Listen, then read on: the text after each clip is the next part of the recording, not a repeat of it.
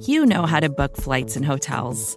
All you're missing is a tool to help you plan that unbelievable travel experience. That's why you need Viator. Book guided tours, excursions, and more in one place. There are over 300,000 travel experiences to choose from, so you can find something for everyone. And Viator offers free cancellation and 24 7 customer support for worry free travel. Download the Viator app now and use code Viator10 for 10% off your first booking in the app. Find travel experiences for you. Do more with Viator.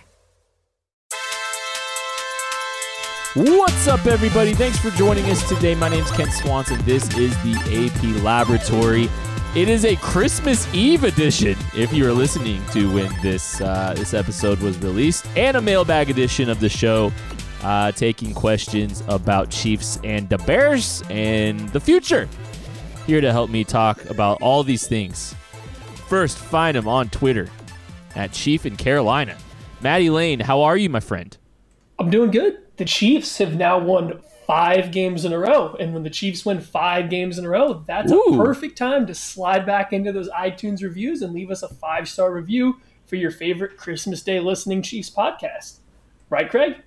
That is correct. And I love that Maddie went there because that was literally the segue that I was going to use to do to suggest a five star review. Thank you all for listening on your Christmas Eve. I hope you're driving somewhere safe or sitting at home listening to this in the comfort of your own home and you're having a wonderful holiday season. So thank you so much for taking time out of this break to listen to us. Seriously, thank you so much. And hopefully we can make, you know, 45 minutes of your drive wherever you're going a little less boring. I had a segue for five star reviews. Uh, it involved Patrick Mahomes. Uh, guys, did you know that Patrick Mahomes wasn't counting to 10? he was just using he was just leaving two five star reviews. two hands, two five star reviews.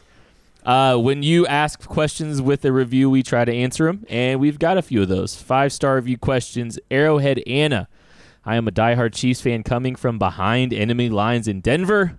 She lives about three quarters of a mile from Empower Field, and I truly think I would go insane without your podcast. Oh, thank you. being surrounded by donkey fans takes a toll on you. I could only imagine. Uh, and your podcast truly helps me keep my sanity in recent weeks. It seems like opposing teams have been leaning, leaning so much on the ball control run game strategy like they did in the past. Example, the Colts game. Has our run defense stepped it up this much, or is it another reason teams haven't been attacking us this way? Thanks for all your hard work. P.S. The AP Lab intro is 1000% a leaky toilet. Sometimes I record from the bathroom, okay, people? let it happen. No, I, I think that opposing offenses have just kind of gone away from the run a little bit because they get down.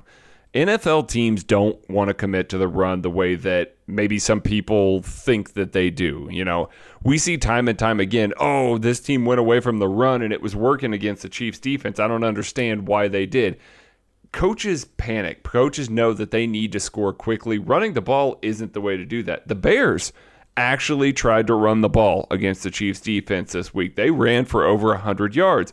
The Chiefs were in their dime defense for most of the day and just basically said, eh, that's fine. We're up three scores. You want to run for four and five yards a chunk? Go right ahead, take time off the clock. That's fine because we're already up a bunch of points and Patrick Mahomes can score at will. I think teams feel like they need to come out, they need to put more points on the board quickly to try and hang with the Chiefs, especially Andy's first 15. So you're starting to see teams kind of overthink things a little bit. And yeah, the run defense has stepped up a little bit more, but it's still not been great. I just think that teams are just kind of going away from it because they realize how much they need to score to keep up. John P. left a review and asked Since everyone bashes the play of the interior offensive line, running backs, wide receivers, D line, linebackers, corners, and Andy Reid sometimes too, how is this t- 10 and 4 team? Uh, how is this team 10 and 4 yet receive so much criticism? Well, okay, so I think it's a good time to have this conversation. I think it's important that we kind of have it, you know, every now and then. Just because people like us three criticize the team doesn't mean we're just negative about everything. We care about this football team's success as much as anybody does. We love this football team. That's why we do this show. And part of our appreciation and love for this team is wanting them to see wanting to see them succeed. And we want this team to win a Super Bowl so badly. And so yes, we want to, you know, we want to celebrate all the good things that happen, but we try to have realistic conversations about the things that are keeping this team from winning a Super Bowl because it's no longer having a limited quarterback. It is now a bona fide year over year NFL Super Bowl contender. This team with Patrick Mahomes is different. And everything about this football team surrounding him needs to be put under a microscope in our laboratory, the AP laboratory. That's why we do this. We really we want people to be alert to the things that are hindering this team from having success and winning a Super Bowl.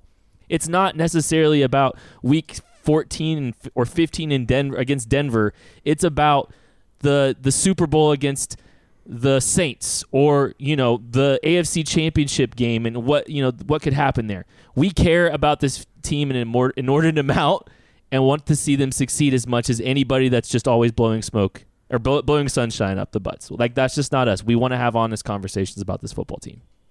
No, for sure. And I think a lot of it starts with expectations. When your expectations start the year at sky high, it's hard to meet them. If the Chiefs met everyone's expectations so far this year, they would have zero or only one loss at this point in time rather than four. So I think it's fair to have some criticisms. And then for me personally, I think it's not as fun for me to rah rah the Chiefs for what they've done good on. I don't think that it's as constructive to say they keep doing this obvious thing. Well, like it's fun to talk about Patrick Mahomes and how great he is, but when you keep reverting everything back to how great Patrick Mahomes is or how good Tyreek Hill is, like this is stuff that I think everybody knows. Part of discussing what we do with the Chiefs, bringing some things to light that people may not be noticing. We try to talk about things that don't get kind of the, get highlighted during a game, get highlighted by national media, and a lot of times that's going to be the little stuff. And this year, a lot of the little stuff the Chiefs done hasn't always been positive. When there is positive, we'll still talk about it. I think others will too. But you're dealing with a team that has unruly expectations this year. They haven't lived up to them at all the times. So yeah, there's going to be some extra criticism no matter what. But when you follow the trend of the Chiefs this year, there's ebbs and flows. To start the year, it was very high. Most people were positive.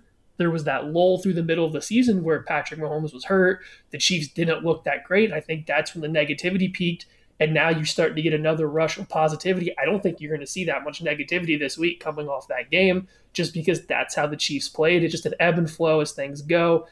The Chiefs got a fair amount of criticism through the middle of the season, but that's when they had also lost four games. So I don't know how much of it's unfair, unwarranted. I I also think it's kind of funny that being the guy that writes about the defense, um, I I tend to be the one that's labeled quote too positive and then when when the defense is playing badly, like pointing out the things that they did well as well as the things that they didn't do well, and then when the defense is playing well, when I point out some things that they didn't do particularly well, then all of a sudden I'm too negative because I'm pointing out. It's just like Maddie said, it's it's ebbs and flows. I I do think that this team has really clicked and come together. There are still some concerns, obviously, interior offensive line. The linebackers, for sure, are not great. The running backs haven't been great. But I do think overall, this unit, both on defense and offense, has played well. They are peaking at the right time. I, I don't really think that we're going to see criticism until well, hopefully never. I mean, hopefully this team just yeah. keeps going, goes right through the Super Bowl because we are all big, giant fans of this. And when the Chiefs go there, we're going to talk about the things that they did well. We're going to talk about the things that they did poorly. My article has something good and something bad every week because Same. there's something to talk about good and something to talk about bad every week. It's never perfect, but it, it's getting better. This team is peaking at the right time. So yeah, I do think that the criticism is starting to go away. And by the way, the Chiefs have constructive criticisms all the time of their football team. Mm-hmm. They if if everyone just treated it like it was perfect and there was no problems, they wouldn't win the Super Bowl. They wouldn't be very good really just wanted to read this quick one from I Love Bonzo because I thought it was pretty cool. I've been listening to you guys for the last couple years and have never posted, but wanted to say I, I, can't get enough. You make long drives enjoyable and the week long. I can't wait to hear you guys break down games. Thank you for increasing my knowledge of the game and also adding personality and humor along the way. As one of two daughters brought up in a Chiefs household, I try to keep up with my dad and everything. And because of you guys, I am leading the conversation as of now. Uh, thank you, I love Bonzo. Shout out to you. Thank you guys just so much for listening. I think that just I wanted to make sure just to say thank you. And anytime we we we hear messages like that, we just want to make sure to kind of give those people shout outs. It's very kind of you.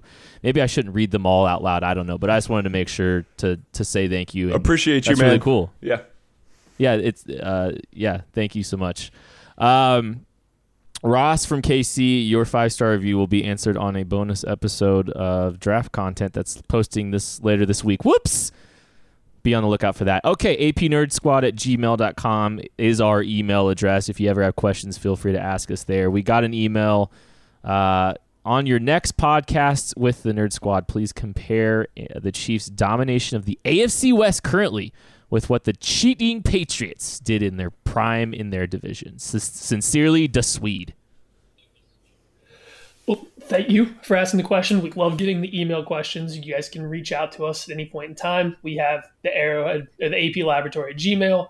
So the Patriots are going on what two decades now of losing. I think if you take out the year that Tom Brady got hurt, I think they are under five losses during that time within the division, which is absurd. Like you're not going to be able to match that at no point in time. I think even just being a good team for two decades is going to be impossible, let alone that level of dominance. But the Chiefs are four years in a row. They're going to win the division now. Over those four years, they're only going to have three losses within the division. That's a pretty darn good and impressive streak, especially when you consider the fact that we don't play against the Miami Dolphins, the Buffalo Bills, and the New York Jets within our division. We play a playoff caliber team in the Chargers who won a playoff game last year. You have the Broncos who have had a quality defense, and the Raiders are kind of getting up and coming. So you have a higher level of, you know, stuff, but higher level of competition. However, it's just you're not going to match what the Patriots are able to do. That's something will never be seen again. All right, let's jump ahead into the Twitter questions now. Uh, AJ Coleman asks, "Will counting to ten ever not be cool again in Kansas City?" The answer is no. I I love that little hint of personality. We haven't really seen Patrick Mahomes show much of a chip on his shoulder in his time in Kansas City. He's been very professional, buttoned up. He's had a really good approach to everything. Seeing him counting to 10 on his way down the sideline, just rubbing it in to a Chicago Bears organization that passed on Patrick Lavon Mahomes was so satisfying. And I thought he played a pretty good game last week. Yeah, I've tried it today at the gym. I faded away from the squat rack and counted to 10, and I got a standing ovation, much like Patrick Mahomes did on Soldier Field. So uh, I think so. No, I think people will be counting to 10 for a while, just like you saw the uh, jacket tied around your waist like you were a middle school kid again after Pat did that in the uh, Final Four basketball game, I believe it was. Forgot about so, that. yeah, it's now it's a new trend going to sweep across Kansas City, just slowly counting to 10, starting with your Yeah, thumb. I, I don't know what everybody's making such a big deal about. It's just clearly a varsity blues reference that, that Pat was making on the field there. Is a tan. a tan. A tan. No, my man is cold blooded. He will remember that forever and he will constantly reference that. I listen, he can dodge that question all he wants. That's fine. Give me that mentality. He he's not satisfied. I love it. Mellinger wrote an article and got Sammy Watkins to admit that Patrick Mahomes told him that it had to do with the draft status. So I, I, I love it. I love I'm, it. I'm shocked. Really, I'm surprised. I know it's wild. It's wild. Uh, Nate Ch four seventy nine. This one's for Maddie. Can we stop the narrative that Damien Williams is the best running back on this team? Nate, buddy, we can try, but we unfortunately are going to be outnumbered. Here's the thing about Damien Williams he's very fast and he runs hard into contact. He runs into a lot of contact, but he runs into it hard. And when you're fast and you can finish a run well, that is very easy to see. It's very flashy and it catches the attention of people watching the game very easily. So it makes it a coveted traits for a running back to have when in reality Those two traits are probably the easiest thing to replace as a running back. And I think that's why you see Damien Williams be so incredibly inconsistent. That's why you see him get zero yards, zero yards, then break a 12 yard play when the blocking was good. You get these big flash splash plays because he's explosive, because he runs hard, but then you mix in a bunch of nothing because he doesn't have the best vision or patience or really the lateral agility to change his gap at the last second. He's a very useful player when the run blocking is going well. If the run blocking starts to struggle, it becomes very inconsistent, hard to rely on. Kay Gumminger uh, asked this question, but honestly, like uh, Vitamin J, Chief Boyardee, P Flum, some of the OGs of this show, they kind of all asked the same question. So shout out to all of them. But what is the best starting offensive line to go with into the playoffs, Greg? Uh, Eric Fisher and Mitchell Schwartz on the outside. Austin Reiter at center because, well, frankly, Stefen Wisniewski did not look particularly good against the Bears this week. We've been kind of clamoring to see him. Um, nope. Eh. nope. Was not great. Constantly was driven into the backfield. I think it's Laurent Duvernay, Tar- Duvernay Tardif and Andrew Wylie if Andrew Wylie gets healthy. I mean, obviously, if he's not healthy, then they got to try out Wisniewski there. I think it's interesting that Cam Erving's not getting those reps at all. Like we're not we're not hearing that. I think he's very entrenched as the swing tackle now. They're not even really looking at him as a guard. So I think when Wylie's healthy, you got to put him back in there, even though he's not been particularly good. We just saw Wisniewski really not look good against a depleted Bears front. Shout out to all those guys that asked similar questions. Uh, I legitimately forgot Cam Erving was on this football team. I you're welcome. Shocking. You're welcome. I just I I don't know how. It's just like uh, it's a season of forgiveness, I guess. Uh, Simu seven. Do you think Miami could possibly upset the Pats? No, I don't. I I I'm not even pretending like I'm gonna be paying attention to that game because it could be 14 nothing going into the fourth quarter, and I wouldn't expect them. I honestly I don't know if the Patriots offense is going to have to do a thing the entire game. The defense might outscore the Dolphins this week. The Patriots defense might outscore the Dolphins this week. I'm, I'm that's not a joke. Fitz, that's not a joke. Fitz magic, man. I'm gonna need you to believe in Fitz magic here because this guy puts up some wild games in the most wild circumstance, and this would be one to see Rob Gronkowski come out of retirement, play safety, and get burned on a hail mary. wouldn't wouldn't hate it. Uh, Kevo Be- Bevo asks, uh, are the Chiefs waiting until the postseason to unleash Mecole Hardman, or is he not where they think he should be at at this point in the season? So, uh, a pretty loaded question. It's a great question. It's a great question. I think it's kind of loaded just because I don't, I, I don't think, I don't know if the Chiefs think he should be farther along than he is necessarily. I mean, maybe they have some expectations that he should be farther along than he is. But I think we kind of have an idea of what Mecole Hardman's rookie season is going to look like, and I, I, I kind of, I kind of threw, did some research today. Mecole Hardman has five catches for 134 yards in the second half of the season. There's one game less left in the second half of the season, uh, and two touchdowns. 83% of his production in the last half of the season has come on two scoring touchdowns of 48 and 63 yards. I think Mecole Hardman is a boomer bust player where you don't really know when you're going to get that big impact play. You're going to get five. We've gotten four or five this season already, and they've been very valuable. Like the Patriots game, huge play, big play. The team needed that one, especially since Mahomes' hand got worse and worse over the course of the game. They needed that play.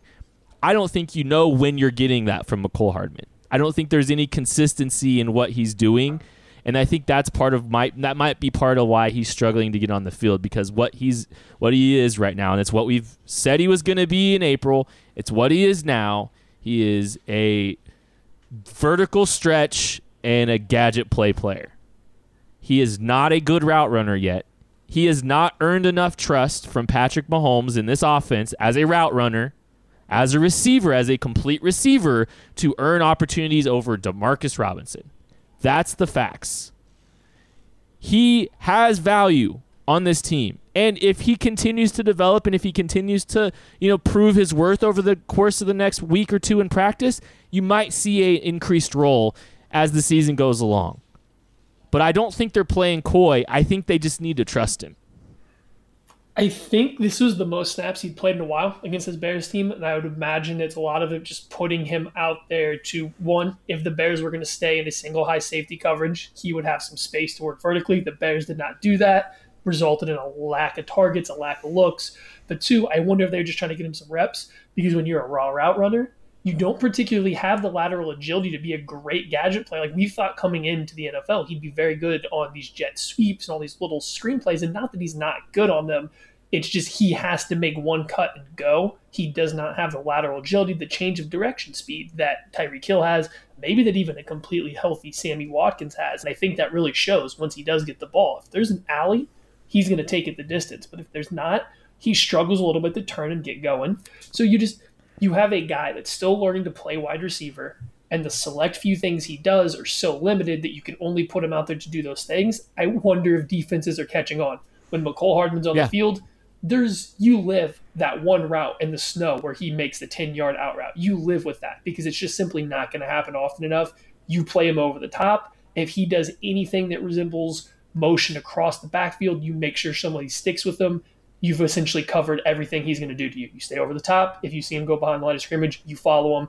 That's pretty much his entire usage. It's too predictable. And the Chiefs, Andy Reid does not like to be predictable.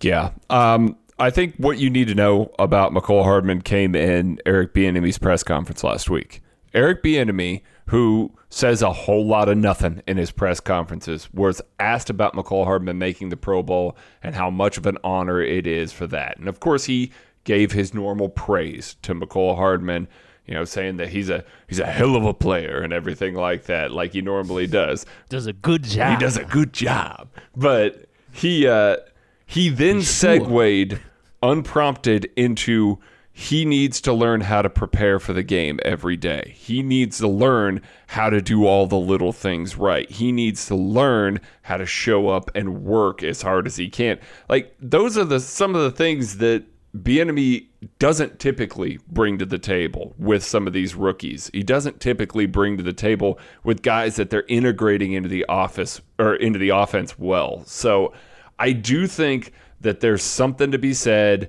about their expectations for him. I think that early burst and the early output made them maybe raise their expectations of him a little bit more with Tyreek Hill and Sammy Watkins on the field. But then since then, Maybe they haven't seen the type of work that they've wanted. I don't know. But it was just very interesting to hear Bieniemy talk about him in that regard. Trying to ground him a little Trying bit. to ground him a little bit. That's exactly what it was. Trying to keep the keep the ego down maybe. But uh, we definitely need to see more from him as a route runner, as a receiver. I, I tell you what though, he's a hell of a gadget. I mean, there yeah. there, there are well, there are usage spots for him in this offense. So I'm interested to see if they try and get him into some spots a little more in the playoffs. I know I know it's weird to say, but I'm thrilled with where he's at. Mm-hmm. I'm thrilled with where he's at. He's exceeded my expectations for year one for him. I didn't have the highest of expectations. I didn't think he'd be able to maximize the speed trait and the, in the trump card he has with the speed, and and he's been able to generate some big plays down the field. And like I'm excited about that, but there's just a lot more to it. And it's not Tyreek Hill. It's never gonna be Tyreek Hill. He doesn't have the same skill set as Tyreek Hill. Watch Tyreek Hill run that curl route on the third and 19 this week.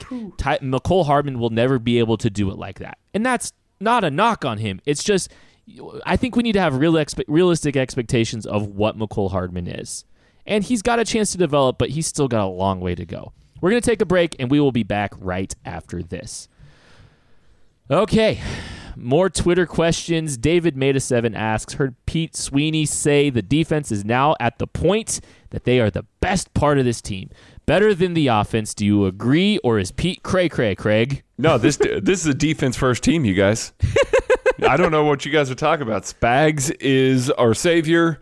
Everything is great now. Now, I do think that the the offense certainly has more talent, and I think the offense hasn't played particularly well together. They haven't executed at a particularly high level, and we haven't seen Andy Reid's play calling be that great. Conversely, the defense with less talent is playing together better. They're executing at a higher level, and Steve Spagnuolo is bringing it at a high level every week. So, from an execution standpoint, Pete's exactly right. I think we're seeing this defense a lot more locked in. We are seeing what this peak defense looks like. But if we get the peak offense, if we get what they can be, the offense is definitely better than the defense.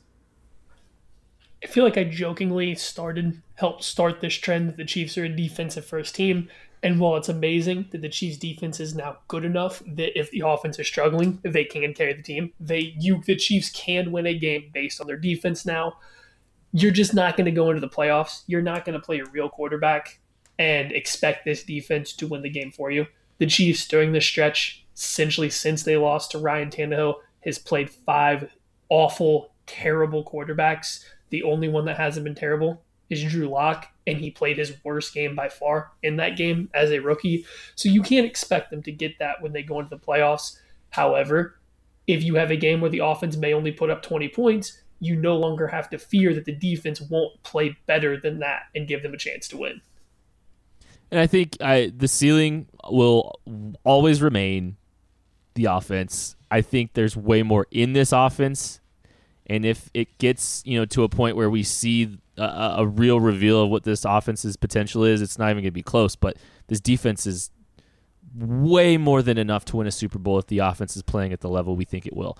Three Gravy Cats asks Is having elite safeties and just average cornerbacks a sustainable plan on defense, provided the pass rush continues to be good? I mean, yes, it is. I, I, think that's that's what Spags is doing right now. The pass rush is good enough to force quarterbacks to have to get the ball out quicker. Uh, they're not allowed, in the pressure packages, and the pressure packages uh, is not. Let's just add that too. Yes, absolutely. Yeah. It's not just it's not just the front four. It's it's everything. His ability to simulate pressure, his ability to blitz, his ability to do all of that is good enough with the elite safeties to be able to trot out average cornerbacks. Now, here's the problem with that. Next year, the cornerback group is below average. Uh, right now, it's definitely maximized. They're playing at their best and everything like that. But I know that this is kind of a transition into can you get by without investing in the cornerback position now that Steve Spagnuolo is maximizing these guys with elite cor- or with elite safety play and the pressure packages? Yes, but Imagine what he can do with a good cornerback. We're seeing what he's doing Woo. with l- league average cornerbacks. I, you know, as a whole here, uh, they still don't trust their nickel cornerback. Imagine what he could do if he had a full complement of players at that position that actually had, you know, NFL top talent at their position. This would be ridiculous. He could dial up so many more different pressure packages, do so much more on the back end that he can't do right now. I think that you want to see Steve Spagnuolo with an elite cornerback back there. I think the issue is the plan works 95% of the time, as we've seen. 95% of the time, the cornerbacks are not going to cost this team. They're not going to make this team lose. It's going to work. You're going to be able to dial up pressure, blitzes to get home. You're going to be able to rely on your highly paid, highly talented pass rush or your very talented safeties to help you. The issue is that one game in the playoffs where a team decides to throw at these corners relentlessly, regardless of how close they are in coverage or if they might be in good position, and that costs you a game. That one time that that happens, if it's in the playoffs, that means you have to make a change. We saw the Chiefs do that with wide receiver two after they played the Patriots in the playoffs. They went out and they're like, hey, we need somebody across from Tyreek Hill and Travis Kelce this one game, this single game against the Patriots that we played in the playoffs said they can stop us if they can take away those two guys. Let's go get a third guy that can change everything. That's where the Chiefs defense might be. 95% of the time, this may not be an issue. You go play a team that has good receivers and a quarterback willing to challenge Charvarius Ward and Bashaud Breeland. They very well may lose a game because of it. And it's such an obvious hole, why would you not fix it? Brandon 422, do we have a second half offense problem or is Andy just coasting with a lead? This is just Andy coasting with a lead. I think you came out in the second half, you had some penalties and stuff that slowed you down a little bit there. You had a bad play here and there. You saw once the Bears scored and made it a game, supposedly again, you saw the Chiefs go right back down the field like they never missed a beat. This is just Andy Reid being Andy Reid. He took his foot off the gas. You have to worry about in the playoffs. If the Chiefs don't get it going again, that's a game they could lose to a better team. But I think you're starting to see the offense click when they're trying to, which is what we were asking for a couple weeks ago. Andy Reid coasting with a league lead could become a second half offense problem, and I think that's the problem.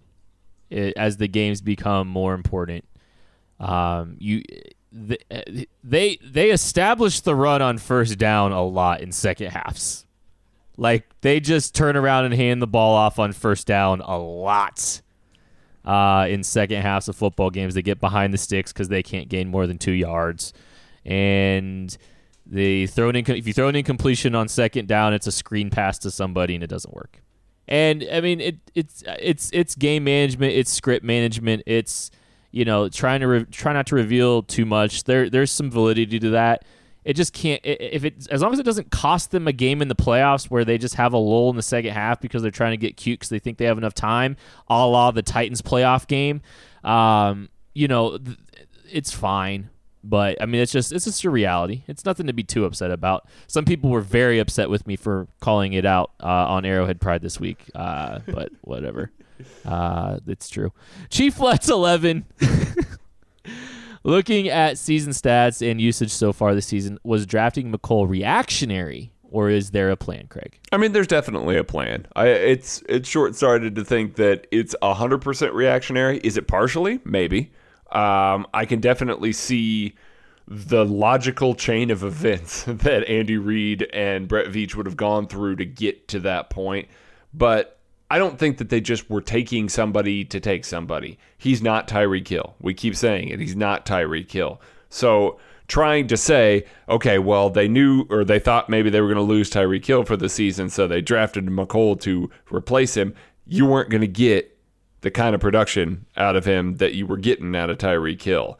So I do think there's a plan. I think they plan for him to be mostly a kick returner and this kind of guy the way they've used him so far this year and hope to develop him as a route runner because honestly, like Kent keeps referring to, this trump card, his speed is legit. If he can weaponize it better as a route runner, as a receiver, then all of a sudden you have a potentially special player just because he has that trump card. So I do think there's a plan. I think that they're working on it. I think they're trying to get him to the point where he can be a very functional receiver. But yeah, I, I think that they maybe understood that this year was going to be more like this, especially once Tyreek Hill was back in the fold. I think there's a little bit of both. I think the Chiefs went in looking for a receiver. I think they did want to draft a wide receiver. That was a position they felt they could use to invest in. I think when the Tyreek Hill news broke, I don't know if the Chiefs ever really believed that he maybe did that, but there had to be some doubts. They have to protect themselves a little bit. So if you already know you're looking for a receiver and then it drops right before the draft kind of starts, that you may have to deal with this Tyreek Hill situation, it makes sense to get somebody that can replicate a little bit of what he does from that speed and deep threat perspective. So I think that I think it's partially reactionary in terms of it influenced the decision to draft Mecole Hardman specifically and when they did. However, I don't think they would draft him only for that reason. Like Craig said, there is some kind of developmental plan. They see a spot for him. They see what he can do going forward. It's just up to them and him to get there. I personally, and I think I have been very, we've all kind of been very clear about this. I just wonder what his ceiling looks like based on what we've seen so far, and if that reactionary aspect of taking him specifically to replace the speed didn't cost him a chance at a better wide receiver in the long run. Funny Whiskey 9 asks My question is the offense playing conservative for the sake of playoffs, and will that be an advantage to beat the Pats when we face them in the playoffs? It's kind of similar to what the question we just asked, Maddie.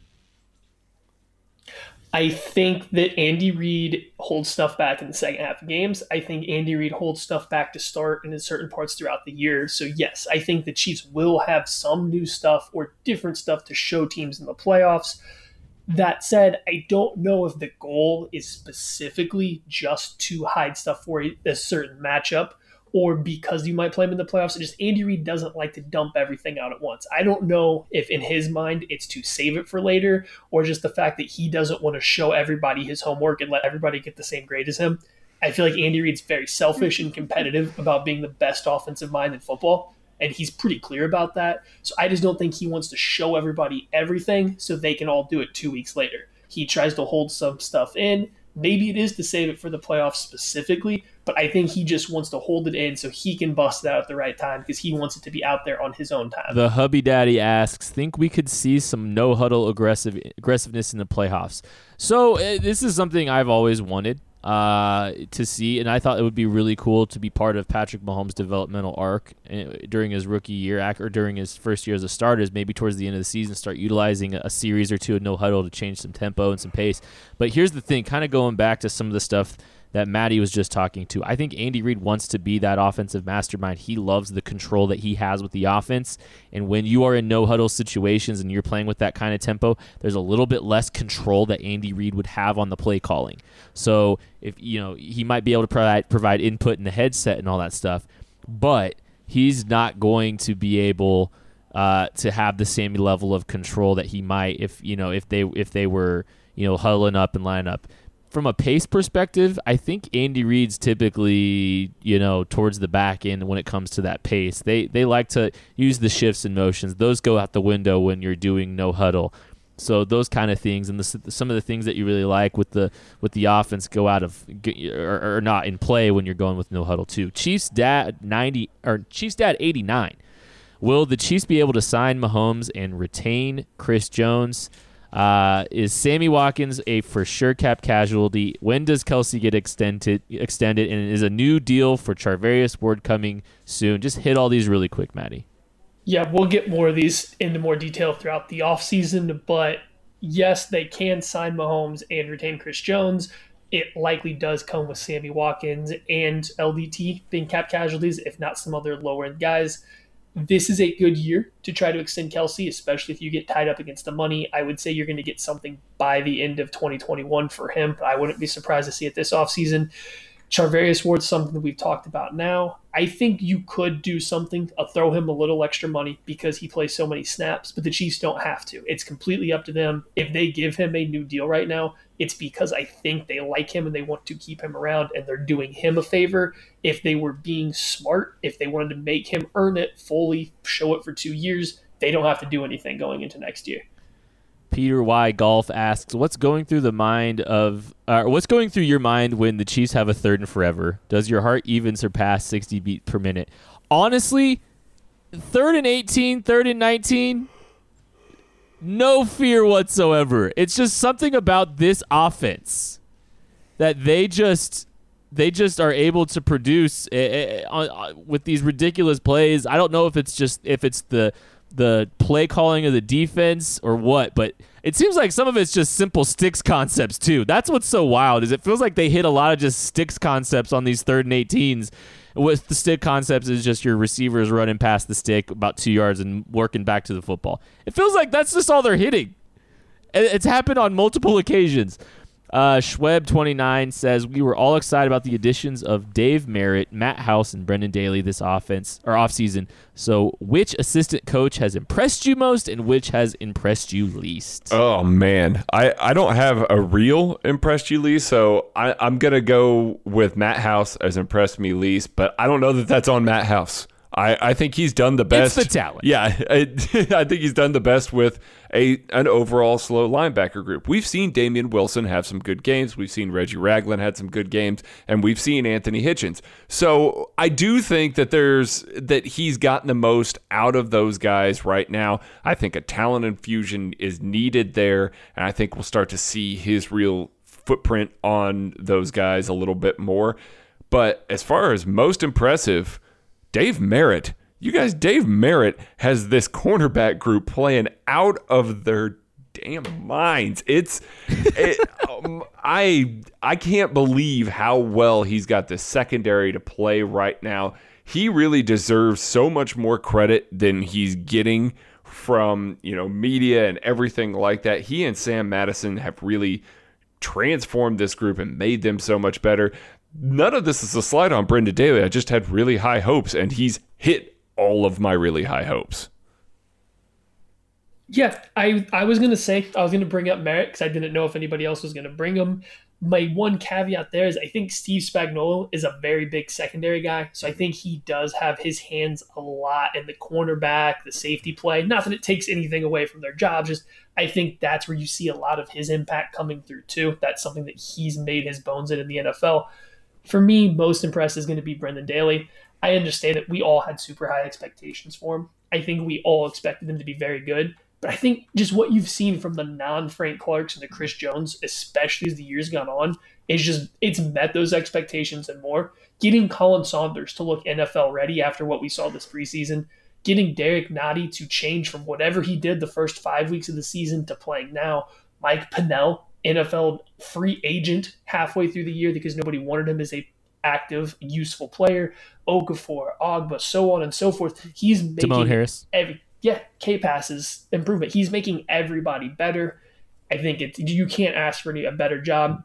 Least impresses Matt House simply because one, his personality doesn't shine very well in press conferences. He can't. I don't think he impresses you when he speaks to the media, and I do think that plays a role in not being overall impressive as a coach, especially when you are coaching the least talented position on the team. It's not his fault. The linebackers are slow. He didn't make them slow, they just are. So it's hard for him to work with what he has. But when you're not impressing, I think, through the media interviews as well, it's just hard to put you up there with Daly or Merritt at this point in time.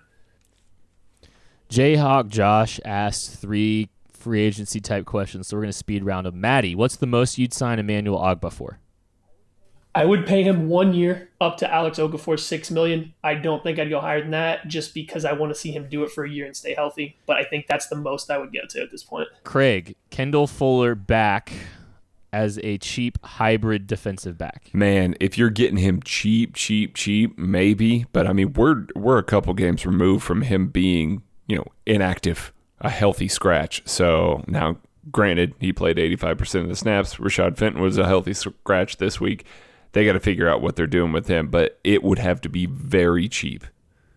Byron Jones, long term, or Chris Harris Jr. short term? I'd actually go with Chris Harris Jr. short term just because I would like to keep some flexibility for the long term because there's going to be a lot of decisions to be made. Uh, Byron Jones is a very good player. I just don't know if I would shell out the kind of big deal and long term deal to keep him here. I think I'd probably try to be a little bit more flexible with a guy like Chris Harris, who I think would be a great fit in Kansas City. Um, yeah. Schweb 29, would you pay Reggie Ragland at $3 million? And is that realistic? I, Craig. I would 100% play Reggie Ragland to play Sam at $3 million. Guys, I want to Second contract guys that have make that are making around that L.J. Fort, Cory Littleton, Patrick Onwuasor, and Wesley Woodyard. Like that's that's the level of player that Reggie Ragland would need to live up to be. I'm 100% doing that, like in a heartbeat. And I would have him play Sam, even if you're not starting him, paying a guy $3 million to be a backup, be a rotational guy in case Damien Wilson got hurt.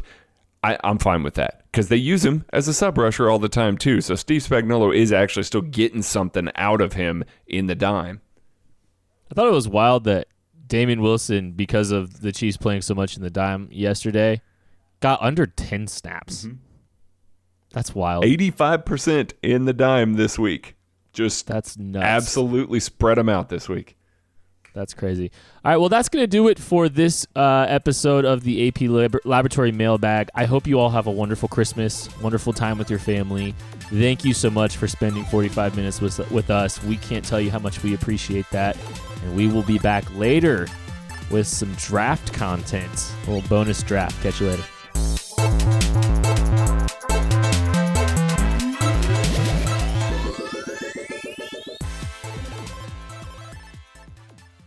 10. Claude 3 from Anthropic is your one stop shop for enterprise AI. With models at every point of the price performance curve, you no longer have to make trade offs between intelligence, speed, and cost. Claude 3 Opus sets new industry benchmarks for intelligence. Sonnet strikes the perfect balance between skill and speed. And Haiku is the fastest and lowest cost model on the market, perfectly designed for high volume, high speed use cases.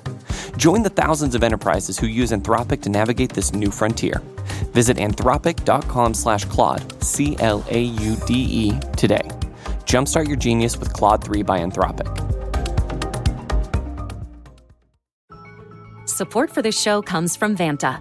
Dealing with loads of spreadsheets, juggling different tools, and having to do manual security checks, it can be a headache to keep up with today's compliance and security programs. Vanta is the trust management platform that wants to simplify things and bring all your trust building efforts under one roof, making growth smoother for your whole organization.